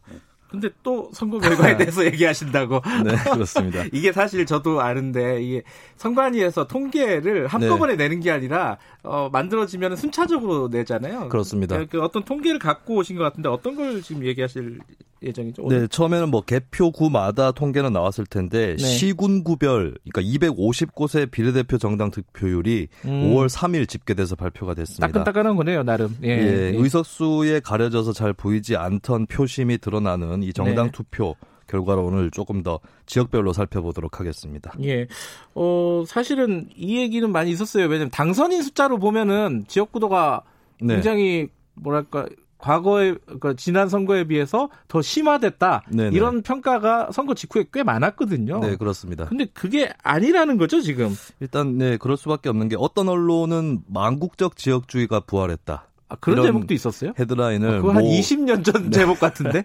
티비 매체에서 달았는데, 네. 저는 그거야말로 망국적인 선동이다라고 봅니다. 망국적인 발... 네. 언론이었군요. 예. 네. 소선거구제 결과에서는 일 등을 한 후보만 네. 부각이 되는 것이고, 그러니까 지역별 정당 지지율을 좀 비례대표 결과를 통해서 가늠을 해보면 네. 네, 유권자들이 행사했던 표들을 사표로 만들지 않고 네. 어, 그 표심들을 헤아리는 예, 그것을 확인을 하고 나면은 이제 네. 지역 구도가 그렇게 강화되지 않았다는 거 알 수가 있습니다. 그 핵심이 피케이, 티케이 영남에서 민주당이 네. 굉장히 약세를 보였잖아요. 의석이 그것, 줄었죠. 예, 의석이 줄면서 어, 아, 지역구도가 강화된 거 아니냐, 이거였잖아요. 요걸 네. 먼저 좀 얘기를 해보죠. 예, 그래서 비교를 해보면 이천십육 년 총선 때 민주당, 네. 영남 지역 정당 투, 득표율하고, 그 다음에 이번에 민주당이 위성정당을 냈죠. 네. 더불어 시민당의 영남 지역 투표율. 음. 득표율 이것을 지금 비례 갖고만 비교하는 거죠? 그럼? 그렇습니다. 예. 정당 지지율을 가지고 예. 어, 영남 다수 지역에서 민주당 득표율이 다소 상승했습니다. 부산 음. 같은 경우는 의석이 다섯 석에서 세 석으로 줄었는데도 정당 네. 득표율은 일 점 칠 퍼센트 포인트 상승을 했고요. 네. 울산은 무려 사 점 영 퍼센트 포인트 올랐습니다. 오호. 경북, 경남도 다 올랐고요. 네. 대구가 영 점 영칠 퍼센트 하락. 거의 제자리 걸음이었는데 잘 보면 수성구, 달서구 이쪽 지지율 하락을 빼면은 나머지 여섯 개 구에서는 민주당 득표율이 대구에서 다 올랐습니다. 음. 참고로 이것은 열린민주당 지지율을 제외한 수치이기 때문에 아하. 예, 열린민주당 지지율까지 조금 더 합친다면은 영남에서 음. 과거보다 더 선전했다라고 정당 음. 투표 결과는 그렇게 나옵니다. 지역구와는 달리 정당 투표는 민주당도 뭐 네. 지역마다 차이는 있지만 올랐다 대부분. 그렇습니다. 특별히 눈에 띄는 지역이 있다면서요? 그중에서도 영남에서도. 네. 울산 북구 여기는 당선자도 나왔는데 네. 삼십 퍼센트에 가까운 이십구 점 사이 퍼센트 지지율을 어허. 기록을 했습니다. 예. 울산은 뭐 전통적인 민, 미래통합당 강세 지역이면서도 이제 음. 예, 과거부터 민주노동당, 이 진보정당의 강세 지역이기도 했는데 네. 이쪽 지역에서 높은 지지율을 얻었다라는 거고요. 경남에서는 김해, 양산 이쪽은 노무현, 문재인 전직 현직 대통령들의 연고지이기 때문에 낙동강 네. 벨트로서 지지율이 원래 높았다면 거제시에서도 삼십 퍼센트를 넘겼습니다. 거제가요? 예, 오. 여기 거제도 이제 뭐 공업단지, 공업벨트의 네. 특성을 갖고 있는 지역이죠. 예. 그리고 경북 지역 같은 경우는 원래 경북의 구미, 포항 이런 지역이 민주당 경북 지지율을 소위 하드캐리하는 현상이 있었거든요. 아, 그래요? 예, 근데 음. 보니까 구미, 포항이 음, 경북 전체에서 더불어시민당이 십육 퍼센트 정도 나왔는데 경 구미, 포항 이쪽이 이십 퍼센트에 좀 못 미쳐요. 음흠. 그렇다 본다면 어, 농어촌이라든지 이쪽 지역에서도 두루두루 경북에서도 음. 민주당 지지율이 다소 상승세다라고 음. 볼 수 있겠습니다. 그러니까 이 지역구 당선 숫자로만 보면은 거기가 다 빨간색이잖아요, 사실. 네. 거의 다 빨간색인데 어, 그 정당 투표율로 보면은 꼭 그렇지만도 않다. 네. 요거는 좀 정확하게 좀 기억을 하셔야 될 것 같고. 자, 호남은 어떻습니까? 호남. 호남 같은 경우도 여기는 이제 미래통합당이 원래부터 지지율이 그렇게 높지 않은 지역이었고 네. 이번에 표쏠림이 좀 두드러져 보이는 것은 경쟁 정당이었던 국민의당, 민생당 이쪽의 부진 때문이었던 것 음, 같아요. 네. 민생당은 어떻게 보면 민주당하고 노선 차이가 많이 없고 또 의원들은 좀 다선이 많아가지고 네. 물갈이 심리에 직면했을 수가 있습니다. 네. 그리고 국민의당 같은 경우는 사 년 전보다 호남에서 좀 멀어지는 또 지역구 후보도 내지 않는 그런 행보였기 때문에 경쟁 정당이 없어서 민주당이 많이 얻었다라고 음. 볼 수가 있겠는데 그것도 이제 어. 더불어시민당 지지율을 보면 전라북도는 약 오십육 퍼센트, 네. 광주나 전남은 육십 퍼센트 정도거든요. 그러니까 이 정도 지지율로 백 퍼센트에 가까운 의석을 휩쓸었을 뿐이다. 음흠. 선거제도에 대한 착시 효과라고 봐야 되겠고요. 네. 정의당 같은 경우는 전라북도에서 십이 퍼센트 득표를 오, 했습니다. 예. 당 평균보다 많이 높은 수치인데 그러다 보니까 이제 진보정당 활동가들 중에서는 가끔씩 전라북도가 진보정당의 형주다. 음, 형. 네, 삼국지에 나오는 유비 아, 세력의 기반이 되었다. 오랜만에 듣는. 네. 전략지역으로 선정해야 되는 거 아니냐 이런 예. 얘기도 나올 정도입니다. 미래통합당은 어땠습니까? 호남에서? 미래통합당은 아직까지 이제 호남에서는 뭐 그렇게 크게 선전하고 있지 음, 못하는 네. 예, 그것만 보고 이제 뭐 지역구도다 이렇게 얘기를 음. 하는 편인 것 같은데요. 근데 조금 더 보면은 광주 전남보다는 전북에서 지지율이 조금 더 높은 편이었습니다. 예. 네, 왜냐하면 한국경제개발이 경부축 부산, 네. 서울 이 축으로 진행이 되면서 호남이 소외가 되어왔고 그것 때문에 좀 반작용으로 네. 미래통합당이나 이쪽 지지율이 낮았다라고 보여지는데 전라북도는 조금 더 이제 충청도랑 가깝죠. 네. 소외감이 덜할 수도 있는 그런 지역이기 때문에 차이가 있는 것 같고요.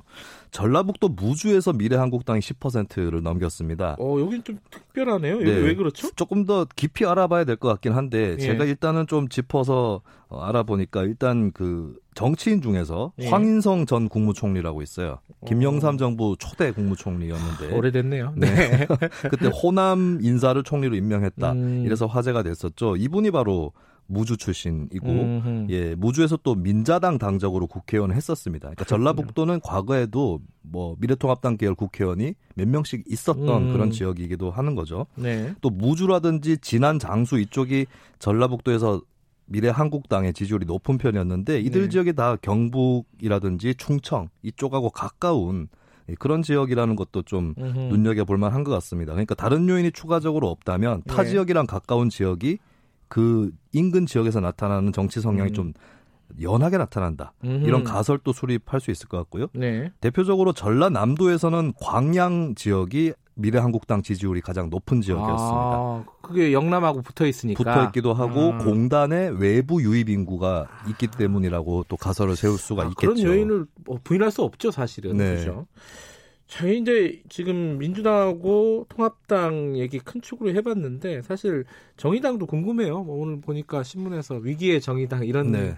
특집도 하고 그러던데 예. 정의당은 어땠어요 이번에? 그 신문 특집에 저의 칼럼도 실려 있습니다. 아 그래요? 못 봤습니다. 네. 정의당 같은 경우는 이번에 의석수가 늘지 않아서 또 네. 심상정 대표가 눈물로 선거를 마무리하기도 했었죠. 네. 근데 보니까 이백오십 개 시군구 중에 일곱 군데만 빼고 다 득표율이 올랐어요. 아 그래요? 예, 정의당이 정당 득표 측면에서는 선전했다고 볼 수가 어, 있겠습니다. 일곱 개 빼고 이백오십 개니까 이백삼십, 아니, 사십삼 개 네네. 그래서 올랐 그렇습니다. 오. 원래 정의당이 영남 공업벨트의 전통적 기반이 있어서 영남 예. 지역에서 조금 먼저 성장을 했고 네. 호남에서도 통합당이 어차피 약세니까 네. 민주당에게 좀 질린 유권자들이 정의당을 대안으로 생각을 했었거든요. 음흠. 반면에 충북, 강원, 뭐 충청도 이쪽에서 약한 편이었는데 예, 충북하고 강원에서는 두 배 정도로 사 년 만에 득표가 음. 올랐고 제주도가 특기할 만합니다. 십삼 퍼센트 정도.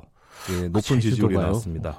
예, 이 제주도가 이제 뭐 개발 이슈라든지 또 거기에 오히려 뭐 반대로 부는 어떤 보존의 네, 환경 이슈가 예, 그렇죠. 있죠. 그런 예. 것들이 또 정의당의 좀 진보적인 정책에 음. 더 주민들이 호응하는 계기가 음. 됐던 것이라고 볼 수 있겠고 어, 전국 지지율이 고르게 올라가는 거는 이제 이념적 정책적 가치를 인정받고 있다. 그러니까 음. 어떤 특정 지역에 어, 기반하는 것이 아니다라고 하는 정의당의 현 단계를 보여준다고 할 수 있습니다. 그 밖에도 이제 인천 연수라든지 경기 네. 안양 동안 충북 청주 여기는 현역 의원들이 비례대표에서 지역구로 출마했던 지역이 다 십이 퍼센트를 음. 넘겼고요. 서울에서는 마포구가 가장 높은 음. 지역이었는데 이제 마포구가 좀 어떤 진보적 활동가라든지 또 그쪽에 더 기울어져 있는 그런 전문가라든지 쪽이 많이 사는 지역이라고 볼 수가 있겠습니다. 다만 문제는 영남 지역들이 예. 특히 이제 울산 빼고는 당 평균에 못 미치는 지지율을 음. 보였다라고 네. 하는 건데 영남 공업벨트에서 예전 같지 않다라는 거고 오히려 민주당이 어, 통합당에 대적하는 어, 대항마로 네. 뜨고 있기 때문에 정의당이 좀 밀렸다고 볼 수 있겠습니다. 이게 이제 어, 선거 제도 때문에 벌어지는 착시 효과일 수도 있겠지만 어찌 됐든 우리가 생각한 것처럼 지역주의가 고착화되거나 더 강화됐다고 보기는 쉽지 않다. 득표율로만 보면은요. 그렇습니다. 알겠습니다. 오늘 여기까지 드릴게요. 고맙습니다. 예, 감사합니다. 김수민 평론가였습니다. 김경래 최강시사 이 부는 여기까지고요. 잠시 후 삼 부에서 뵙겠습니다. 일부 지역국에서는 해당 지역 방송 보내드립니다.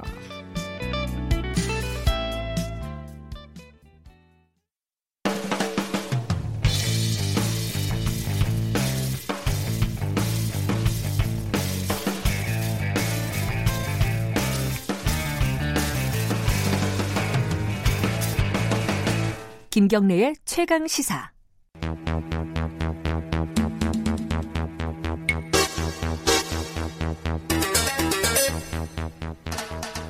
네, 사건의 이면을 들여다보고 깊이 있게 파헤쳐보는 시간입니다. 추적 이십 분 오늘도 두 분 나와 계십니다. 박준 변호사님 안녕하세요. 안녕하세요. 박준입니다. 한겨레신문 김한 기자님 안녕하세요. 네 안녕하세요. 아, 오늘은 이 얘기 어제 어제 뉴스가 많이 났더라고요. 스포츠 미투인데 일종의 그 저도 이름을 아는 선수예요. 어, 유도계의 간판 스타, 올림픽 은메달리스트였죠 네, 아마. 네, 베이징 올림픽. 예, 왕기춘 선수가 미성년자 성폭행 혐의로 왜 이게 뭐 논란이 됐다가 아니라 구속됐다예요. 예, 뭐 구속. 네. 엄밀히 말하면 미투라고 말하기는 좀 그렇고 성범죄? 성범죄를 예. 저질러는 겁니다. 예. 지난 삼월이고 뭐 대구에서 막 있었던 일 같은데 예. 이 왕기춘 선수가 미성년자를 이제 성폭행했던 혐의로. 좀 최근에 구속이 되는 게 알려졌고요. 예. 뭐 검찰에 송치가 됐는데 이제 구체적인 내용은 이제 경찰서에서 그 가해, 피해자의 이 차 피해 때문에 음. 밝힐 수 없다라고 얘기를 하고 있습니다. 음. 자, 왕기춘 선수가 사실 저도 이제 올림픽 그 은메달리스트 요 정도만 알고 있는데 꽤 유명한 선수죠. 어떤 네, 어떤 경력을 뭐, 갖고 있죠? 대표적으로 이천팔 년 베이징 올림픽 때 갈비뼈가 부러졌는데도 결승까지 진출을 아, 해서 예, 은메달을 아. 따서 이제 은메달을 땄음에도 굉장히 그 당시에 화제를 모았던 음흠. 선수고 한국 뭐 엘리트 코스를 그 그대로 밟은 선수입니다. 뭐 서울 최고 음. 용인대를 나왔고요. 아 용인대 유도 출신이군요. 네, 이 선수가 예. 이제 유명해진 계기가 이 선수가 누구가 라이벌이었냐면 이제 이원희 선수가 아, 라이벌. 그 선수도 유명한 선수죠. 네, 네. 그러니까 이원희 선수를 꺾고 이제 국가대표가 되면서 이천팔 년 베이징 올림픽에서 부상톤으로 은메달을 땄었고요. 뭐 후에도 뭐 세계 선수권 대회에서 연속 금메달을 땄었고 한국 유도의 간판으로 오래 활동을 했고 은퇴한 이후에 좀 빨리 은퇴를 했더라고요. 네. 삼십 대 초반에 은퇴를 한 것 같던데 은퇴한 이후에는 자기 이름을 이제 브랜드로 삼은 그 유도 체육관을 음. 어, 한 여섯 군데 정도 그 어, 여섯 군데 네, 운영을 음. 했고 그다음에 그 유튜브 채널도 최근까지도 운영을 했던 것으로 알려지고 있습니다. 음. 근데 이, 이 선수가 사실은 이제 요번에 구속이 됐지만은 그 전에도 이것저것 말들이 좀 그렇죠. 있었어요. 그죠? 예전에 어, 이천구 년이죠. 예. 경기도 용인에서 여성의 뺨을 뭐 때린 혐의로 입건된 적도 있었고요. 그게 무슨 나이트클럽에서 뭐 술 마시다가. 예. 예. 이천십사 년, 십삼 년에 이제 군대, 군대, 군대에 이제 면제받는 혜택을 받아요. 기초 군사훈련을 받으러 가는데 아. 동메달 이상은 올림픽 가능하니까. 아. 근데 그거 받으러 그 사주 꼴랑 그거 받으러 가면서 아, 죄송합니다. 제가 십 년 근무한 장교라 보니까 휴대전화를 그 몰래 또 들고 네. 갔다가 좀 징계 처분을 받았습니다. 그래서 훈련소 쫓겨나기도 하고 네. 또 뭐 이천십사 년에는 용인대학교 유도부 또 체벌 문제를 또 옹호하는 듯한 음. 그런 것들을 또 에스엔에스에 올려서 문제가 되기도 했습니다. 이게 사실은 어 이게 스포츠 개에서 뭐 예를 들어 선수와 코치 사이에 네. 벌어진 이런 일인지 뭐, 뭔지는 아무도 모르는 거예요. 그렇죠. 지금 그죠? 네. 정확히 구체적인 사실은 모르는데 그럼에도 불구하고 어, 대한유도회에서 이런 어떤 불미스러운 일이 있기 때문에 뭐 징계라든가 이런 절차를 당연히 밟겠죠. 예, 뭐 사실 이게 성범죄로 이미 구속이 된 상태이기 때문에 예. 그 유도 대한유도회는 이제 삼 일간의 소명 기간을 거쳐서 징계 절차에 들어가겠다라는 입장을 밝혔는데 일단 뭐 연구 제명 및 삭단, 그러니까 유도 단급을 아예 삭제하는 행위라고 하는데요. 예. 그러니까 이런 징계를 할 것으로 지금 내려지고 그다음에 네. 뭐 여러 가지 관련해서 뭐 연금은 어떻게 되는 거냐. 네. 그러면 또 이 선수가 누리고 있는 각종 이제 혜택이나 자격들이 있습니다. 메달리스트로서 네. 뭐 이런 부분들도 전부 이제 그 생활체육 지도자 자격증까지 다 박탈하는 방안. 을 어, 권고하는 것으로 지금 얘기가 음. 되고 있다고 합니다. 근데 지금 이 이번에 사건이 어, 그러니까 예전에 이제 왕기춘 씨가 그 아까 말씀하신 네. 뭐 나이트클럽에서 여성의 음. 뭐 뺨을 때리고 이거와는 다르게 다르죠. 이제 미성년자하고 네. 피해자가 네. 그리고 아마도 본인이 운영하던 그 뭐 학원이라고 해야 되나 체육관 네. 어, 거, 그런 곳에서 벌어진 것이 아닌가 이런... 뭐 아직 정확한 구체적 내용은 알 수가 없지만 뭐 예. 그럴 가능성도 예. 있고요. 또... 구속이 됐기 때문에 예. 뭐 어느 정도 뭐 입증까지는 하지만 소명은 됐다고 보이고요. 네. 또 증거인멸 우려나 도주 우려가 있다고 판단한 걸로 보이는데 예. 문제는 미성년자의 성범죄 예. 추측할 수 있는 부분이에요. 예. 아동 청소년 성보에 관한 법률 위반이고요. 음. 강간이라면 무기 또는 오 년 이상의 징역입니다. 음. 상당히 형이 높아요. 예. 또 최근에 또 미성년자에 대한 어떤 성범죄에 대해서 좀 강하게 처벌하는 분위기거든요. 예. 그러니까 그런 것들이 반영이 된다면 좀 중형이 예상되는 그런 상황입니다. 그런데 예. 지금 스포츠 미투법이라는 게 만들어졌잖아요. 네. 그거는 뭐예요, 정확하게? 그러니까 지난 일월에 이제 국회 본회의를 통과를 했는데요. 예. 스포츠계가 워낙에 이제 위계질서 그리고 통제 네. 그다음에 이제 내부적인 어떤 카르텔 이런 것들 때문에 네. 성범죄가 발생을 해도 외부에 알려지기가 너무 어렵고 네. 신고나 고발하는데 너무 큰 용기가 필요하다. 왜냐하면 선수 생활을 아예 못하게 될 수도 있기 때문에 네. 뭐 이러해서 그거를 어, 막을 독자적인 이제 법제가 필요하다 이런 이제 문제 제기가 있었고 음. 그래서 일월달에 이제 일명 스포츠 미투법인 국민체육진흥법 개정안이 통과가 됐는데. 는데요. 예. 이 내용이 뭐냐면 성범죄를 저질러서 금고 이상의 형 또는 벌금형을 받은 사람은 아예 체육 지도자 자격을 취소하고 네. 최대 이십 년까지 그 지도자 자격을 죄취득하는 것을 금지하는 내용입니다. 음. 그다음에 지도자가 선수에게 폭력을 행사해서 금고 이상의 형에 해당하면 자격을 취소하고 십 년간 자격 재취득을 금지하는 내용도 있고요. 네. 아까 연금 말씀드렸는데 올림픽 메달리스트들에게는 연금과 이제 포상금이 지급이 되는데 그렇죠. 어, 이 왕기춘 선수 같은 경우에는 이제 은메달을 땄기 때문에 올림픽에서 네. 매달 칠십오만 원의 연금을 받고 삼천만 원의 포상금을 일시금으로 지급을 받았었는데 성범죄가 사실로 확인이 되면 어, 이 금액이 모두 환수 조치되게 됩니다. 아, 연금도 환수가 네. 되는군요. 네. 그럼 요번 이번에 이 왕기춘 씨 같은 경우에 혐의가 확정이 되면은 이런 그 스포츠 미투법에 어, 적용을 받게 그렇죠. 되는 게 되겠네요. 일월 달에 그렇죠? 통과가 됐고요. 예. 시행이 아마 시행 그 이후일 거입니다. 그래서 예. 지금 아마 적용을 받을 가능성이 높고 예. 이거 외에도 참 이 뭐 징계도 받고 뭐 손해배상 청구도 받고 만약에 이제 확, 확, 확인이 된다 그러면. 예. 상당히 좀 논란이 될 걸로 보입니다. 그런 자격정지나 이런 게 되면은 이 사람이 운영을 하던 학원이나 이런 것들은 체육관 같은 경우는 운영을 문제죠. 할 수가 없는 거 아닌가요? 그게? 아예 운영을 할 수 없겠죠. 음. 그래서 여섯 개를 운영을 하는데 그렇죠. 그 예. 몇 개들은 이제 다른 분들이 운영을 하고 있는 데들이 있나 봐요. 그러니까 이름을 걸고. 일종의 음. 프랜차이즈. 프랜차이즈처럼. 예. 그래서 이분들이 지금 이제 손해배상을 청구하는 거. 그러니까 이게 그 체육관을 운영, 유가, 유도라고 하지 않습니까? 이게 그렇죠. 도가 들어가는 스포츠인데.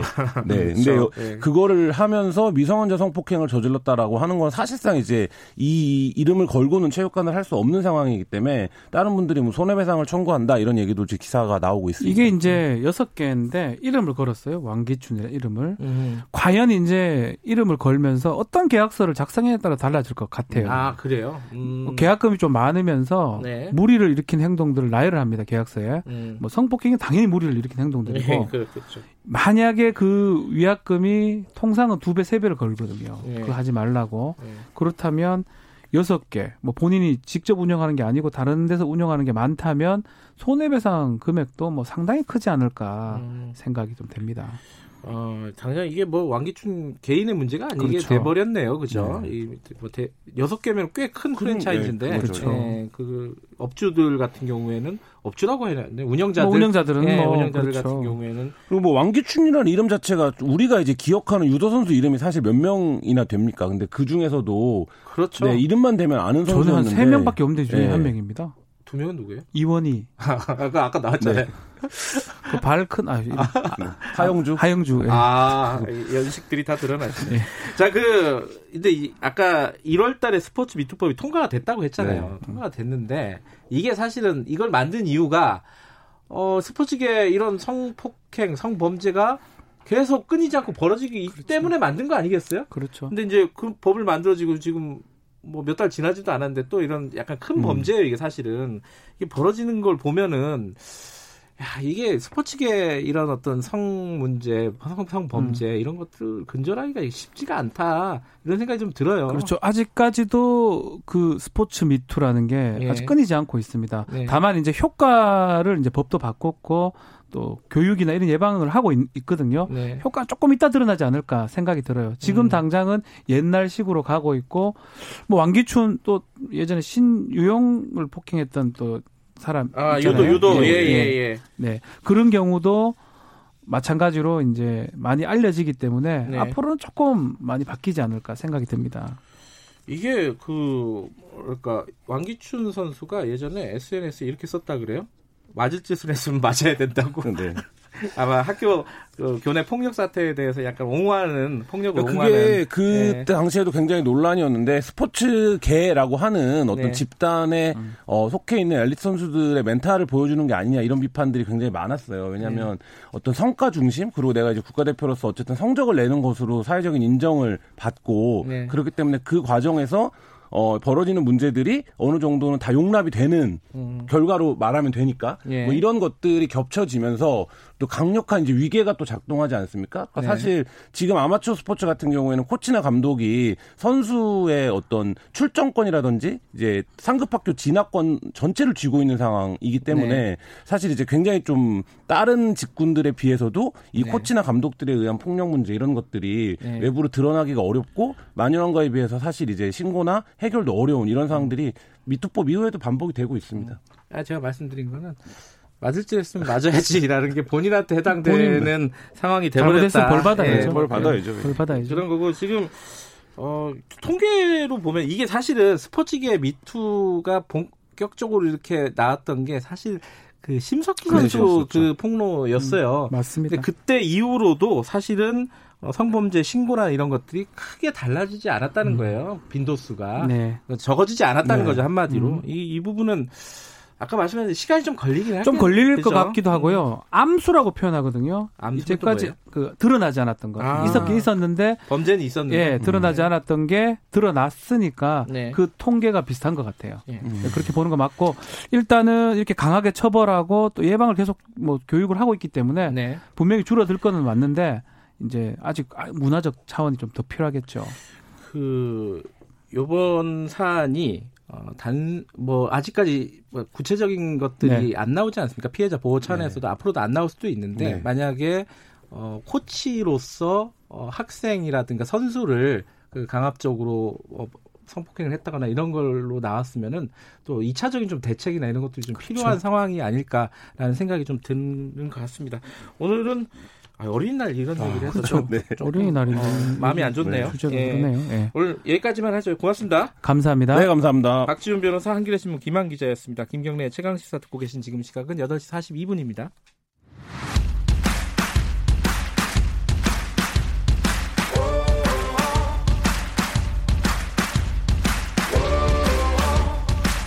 여러분의 아침을 책임집니다. 오늘 하루 이슈의 중심 김경래 최강시사.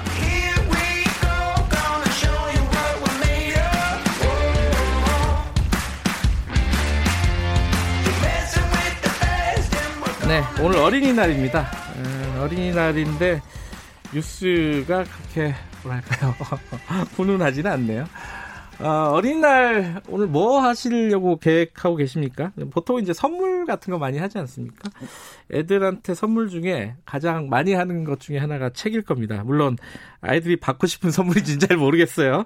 어, 어떤 책을 고르시는지 저도 아이를 키우는 부모로서 책 고르기가 이게 쉽지가 않아요. 어, 그리고 책을 사줬으면 뭔가 또 그거 갖고 얘기를 또 해야 될 것 같은데 무슨 얘기할까 그것도 좀 고민이 많이 되고 자 어, 어린이 책 고, 좋은 어린이 책 고르는 법 그리고 책으로 자녀와 소통하는 법 어, 전문가와 함께 좀 얘기 나눠볼까요? 아동문학평론가이신 김지은 서울예대 문예학부 교수님 스튜디오에 모셨습니다. 안녕하세요. 네, 안녕하세요. 오늘 뭐 제 개인 상담을 드려도 청취자분들하고 아마 비슷한 고민을 제가 하고 있기 때문에 여러 가지 궁금한 부분들이 많습니다. 자, 요거부터 여쭤보면요. 요즘 애들 어, 부모님들한테 그런 얘기 되게 많이 들으셨을 거예요. 다른 분들한테. 본인도 느끼실 수도 있는데. 요즘 애들 유튜브 맨날 보고 드라마 이제 막 요새 뭐 넷플릭스 뭐 왓챠 이런 거 있잖아요. 그런 거 맨날 보고 책 안 읽는다.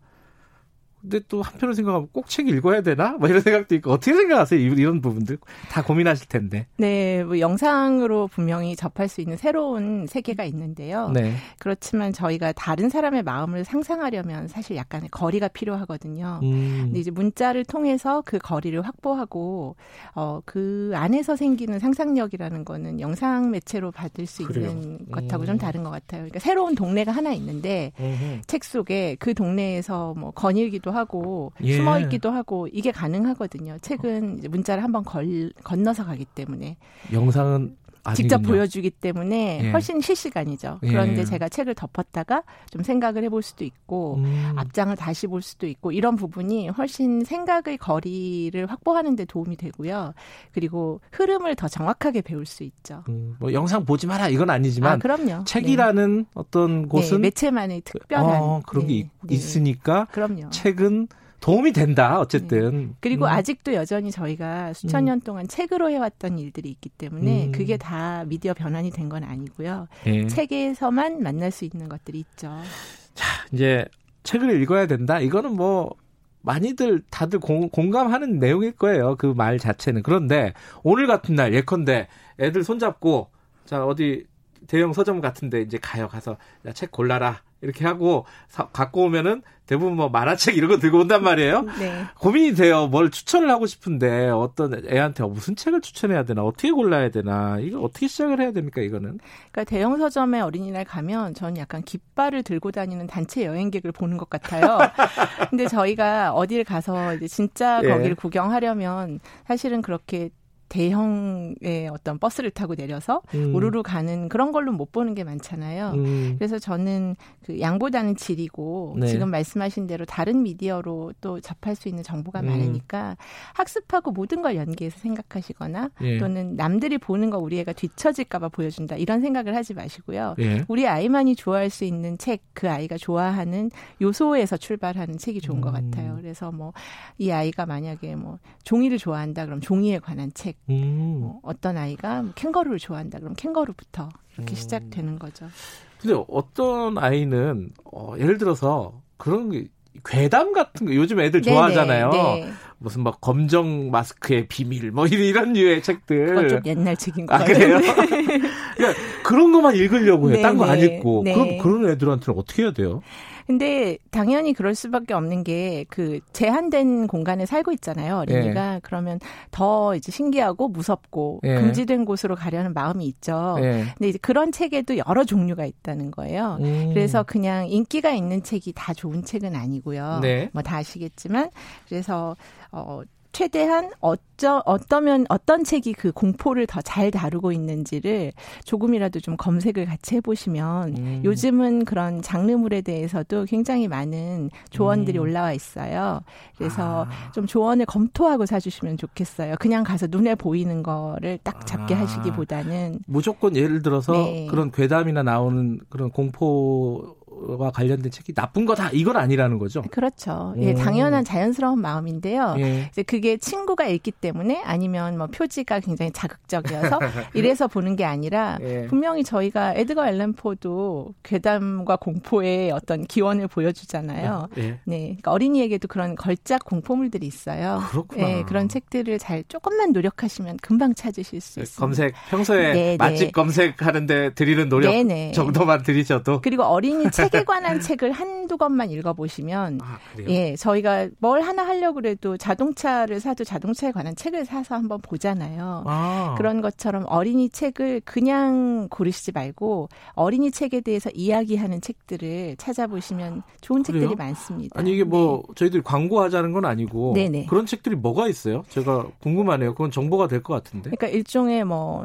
독서법이라고 예. 했을 때 예. 뭐 말과 독서에 대해서 얘기하는 책도 있고 음. 또 어린이의 연령과 맞춰서 독서에 대해 얘기하는 책도 있고요. 네. 쉽게는 그냥 어린이 문학 평론들을 읽어보시면 아. 예전, 예전엔 평론 그러면은 아주 음. 어려운 책을 생각하시는데 네. 그렇지 않고 이제 책에 대한 가이드가 되는 책들, 그림책에 관한 음. 비평서들도 좋은 책들이 많이 나와 있어요. 뭐 교사가 쓴 책, 또 편집자가 쓴 책, 좋은 음. 책이 많습니다.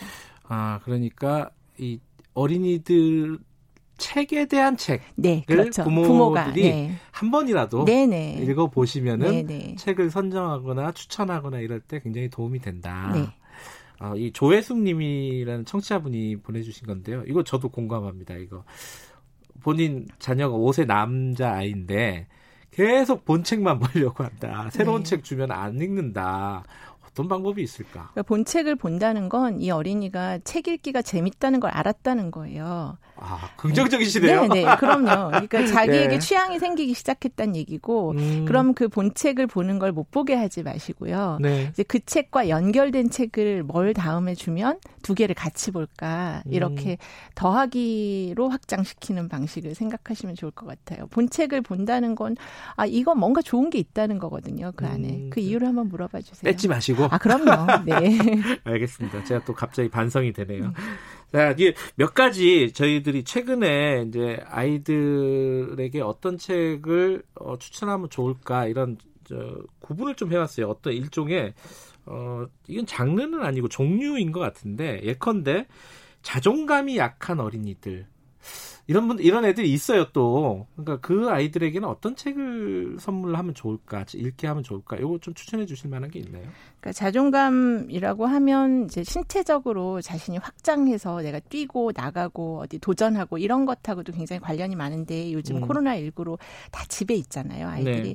그래서 좀 그런 몸의 확장 이런 걸 도와줄 수 있는 책으로는 최민지 작가의 마법의 방방이라는 책을 제가 가져와봤어요. 마법의 방방. 방방. 아이들 왜 방방이라고 그래서 예, 이렇게 예, 예. 그 방방이를 타고 굉장히 수줍고 소심한 한 아이가 아이들 속에서 뛰어서 이제 음. 멀리 날아가는 이야기 음. 그리고 다시 귀환하는 이야기고요. 이게 한 몇 살 정도에 보면 좋을까요? 어, 아마 어린이집 다니는 나이부터 다 볼 수 있습니다. 아 그래요? 되게 네, 쉬운 네. 책이군요. 네, 네, 예. 네. 그리고 뭐 에런 베커의 당신은 빛나고 있어요라는 그림책이 있는데요. 당신은 빛나고 있어요. 네, 이 예. 책은 어, 안에 이렇게 플라스틱으로 빛이 투과하는 네. 그런 색깔의 무지개가 들어있어요. 책 안에. 음. 그래서 햇빛에 비춰보면 오늘같이 이제 맑은 날에 음. 아, 내가 얼마나 이렇게 빛나는 존재인지를 책이라는 것을 통해서 알게 해주는 음. 예, 실제로 장난감 책같이 이렇게 비춰볼 수 있어요. 요, 이것도 연령대가 그렇게 높은 연령대는 음. 아니겠네요. 그렇죠? 어린이부터 저희 연, 연세 많으신 어르신들 저 어버이날 선물로도 생각하고 있는 그런, 어른들도 예. 읽어도 재밌어요? 예, 그림책은 음. 그런 책이 많습니다. 당신은 빛나고 있어요? 네네. 어, 그렇군요. 그리고 또 하나가 요즘 음, 친구 관계가 사실 되게 어렵습니다 아이들이. 왜냐면은 학원만 다니기도 하고 코로나 때문에 또 막 요새 갇혀지는, 거의 뭐 집에만 있지 않습니까? 어, 이런 친구 형성, 뭐 요새 또 왕따 문제도 많고, 이, 여기에 좀 도움이 될 만한 책이 있을까요? 그 연결된 얘기일 수 있는데 박현주 작가의 이까지 거라는 책이 있어요. 이까지 거. 예, 네, 그 책이 비가 많이 내리는데 자기는 우산을 안 가져온 거예요. 예. 근데 친구들은 다 누가 데리러 왔는데 혼자 가야 될 때 걱정하고 있는데 이제 옆에 있는 친구 하나가 넌 안 가냐? 이렇게 물어보면서 이 친구 관계를 서먹서먹해 하던 아이가 그 친구 우산을 같이 쓰게 되고 음. 그러면서 관계가 풀리는 이야기. 이야기인데요. 저는 이제 관계가 잘 풀리려면 아까 말씀하신 것처럼 자존감이 음. 이제 탄탄하게 자리 잡고 있어야 되는데 그런 부분을 잘 얘기해주는 책이에요. 소설인가요? 아, 그림책이에요. 아, 네, 그림책. 그림책인데 음. 초등학교 한 중학년 정도까지도 다 볼 수 음. 있는 책이고요. 이까지 거. 네, 네. 그리고 욕 좀 하는 이유나라는 책이 있어요. 이건 유재향 작가의 책인데 욕 좀 하는 이유나. 이유나는 이름인가 보죠? 이유나가 이름이고요. 네. 그렇지만 욕 좀 하는 이유를 좀 생각해보는 음. 그런 얘기여서 욕을 예, 욕을 잘 못하고 학교 내에서 약간 폭력에 시달리는 언어폭력에 시달리는 음. 한 아이가 반에서 할머니랑 살아서 욕을 잘하는 친구한테 욕을 음. 배우러 가면서 생기는 일이에요. 음. 그래서 우리가 인간관계에서 보이는 폭력만이 아니라 보이지 않는 폭력을 어떻게 막아야만 관계가 좋아지는지 음. 이런 얘기하는 좋은 책입니다. 오늘 뭐 네. 학부모님들은 기억해 두시면 좋겠네요. 아까 마법의 방방 당신은 빛나고 있어요. 이까지 거 욕 좀 하는 이유나. 한 가지만 더 여쭤볼게요. 요새 아, 성 문제 굉장히 심각하잖아요. 아이들 이제 성 정체성이나 이런데 또 눈뜨는 나이가 있고 그래서 이런 젠더 감수성 같은 걸 좀 길러줄 수 있는 책 이건 굉장히 관심 많으실 것 같아요. 전 그 엠번방 문제도 그렇고 예. 결국 어린이에게 어른이 어떤 삶을 보여주는가가 네. 어린이들의 젠더 감수성하고 직결된다고 생각하거든요. 네. 그래서 그런 부분을 도와줄 수 있는 어린이 책을 어른이 예. 함께 읽으셨으면 좋겠어요. 함께. 어. 네, 그래서 뭐 어, 이지우 작가의 나의 과학자들이라는 책을 보면 나의 과학자 나의 과학자들. 어, 네. 예. 그래서 이 사람 이분이 이제 과학 저술가인데 예. 자신이 어려서부터 지금까지 영향을 받았던 모든 과학자들의 삶을 썼어요. 예. 근데 그 과학자 전원이 여성이에요. 아 그래요. 네, 그래서 두꺼운 음. 책인데 한 권 전체가 여성이 어떻게 자신에게 부딪혀 있는 어떤 젠더에 대한 편견. 좀 어려울 것 같은데 책. 어 그런데 그 책은 초등학교 한 중학년부터 볼 수 있고요. 아 그래요. 네네. 네. 그리고 저희가 함께 보면서 음.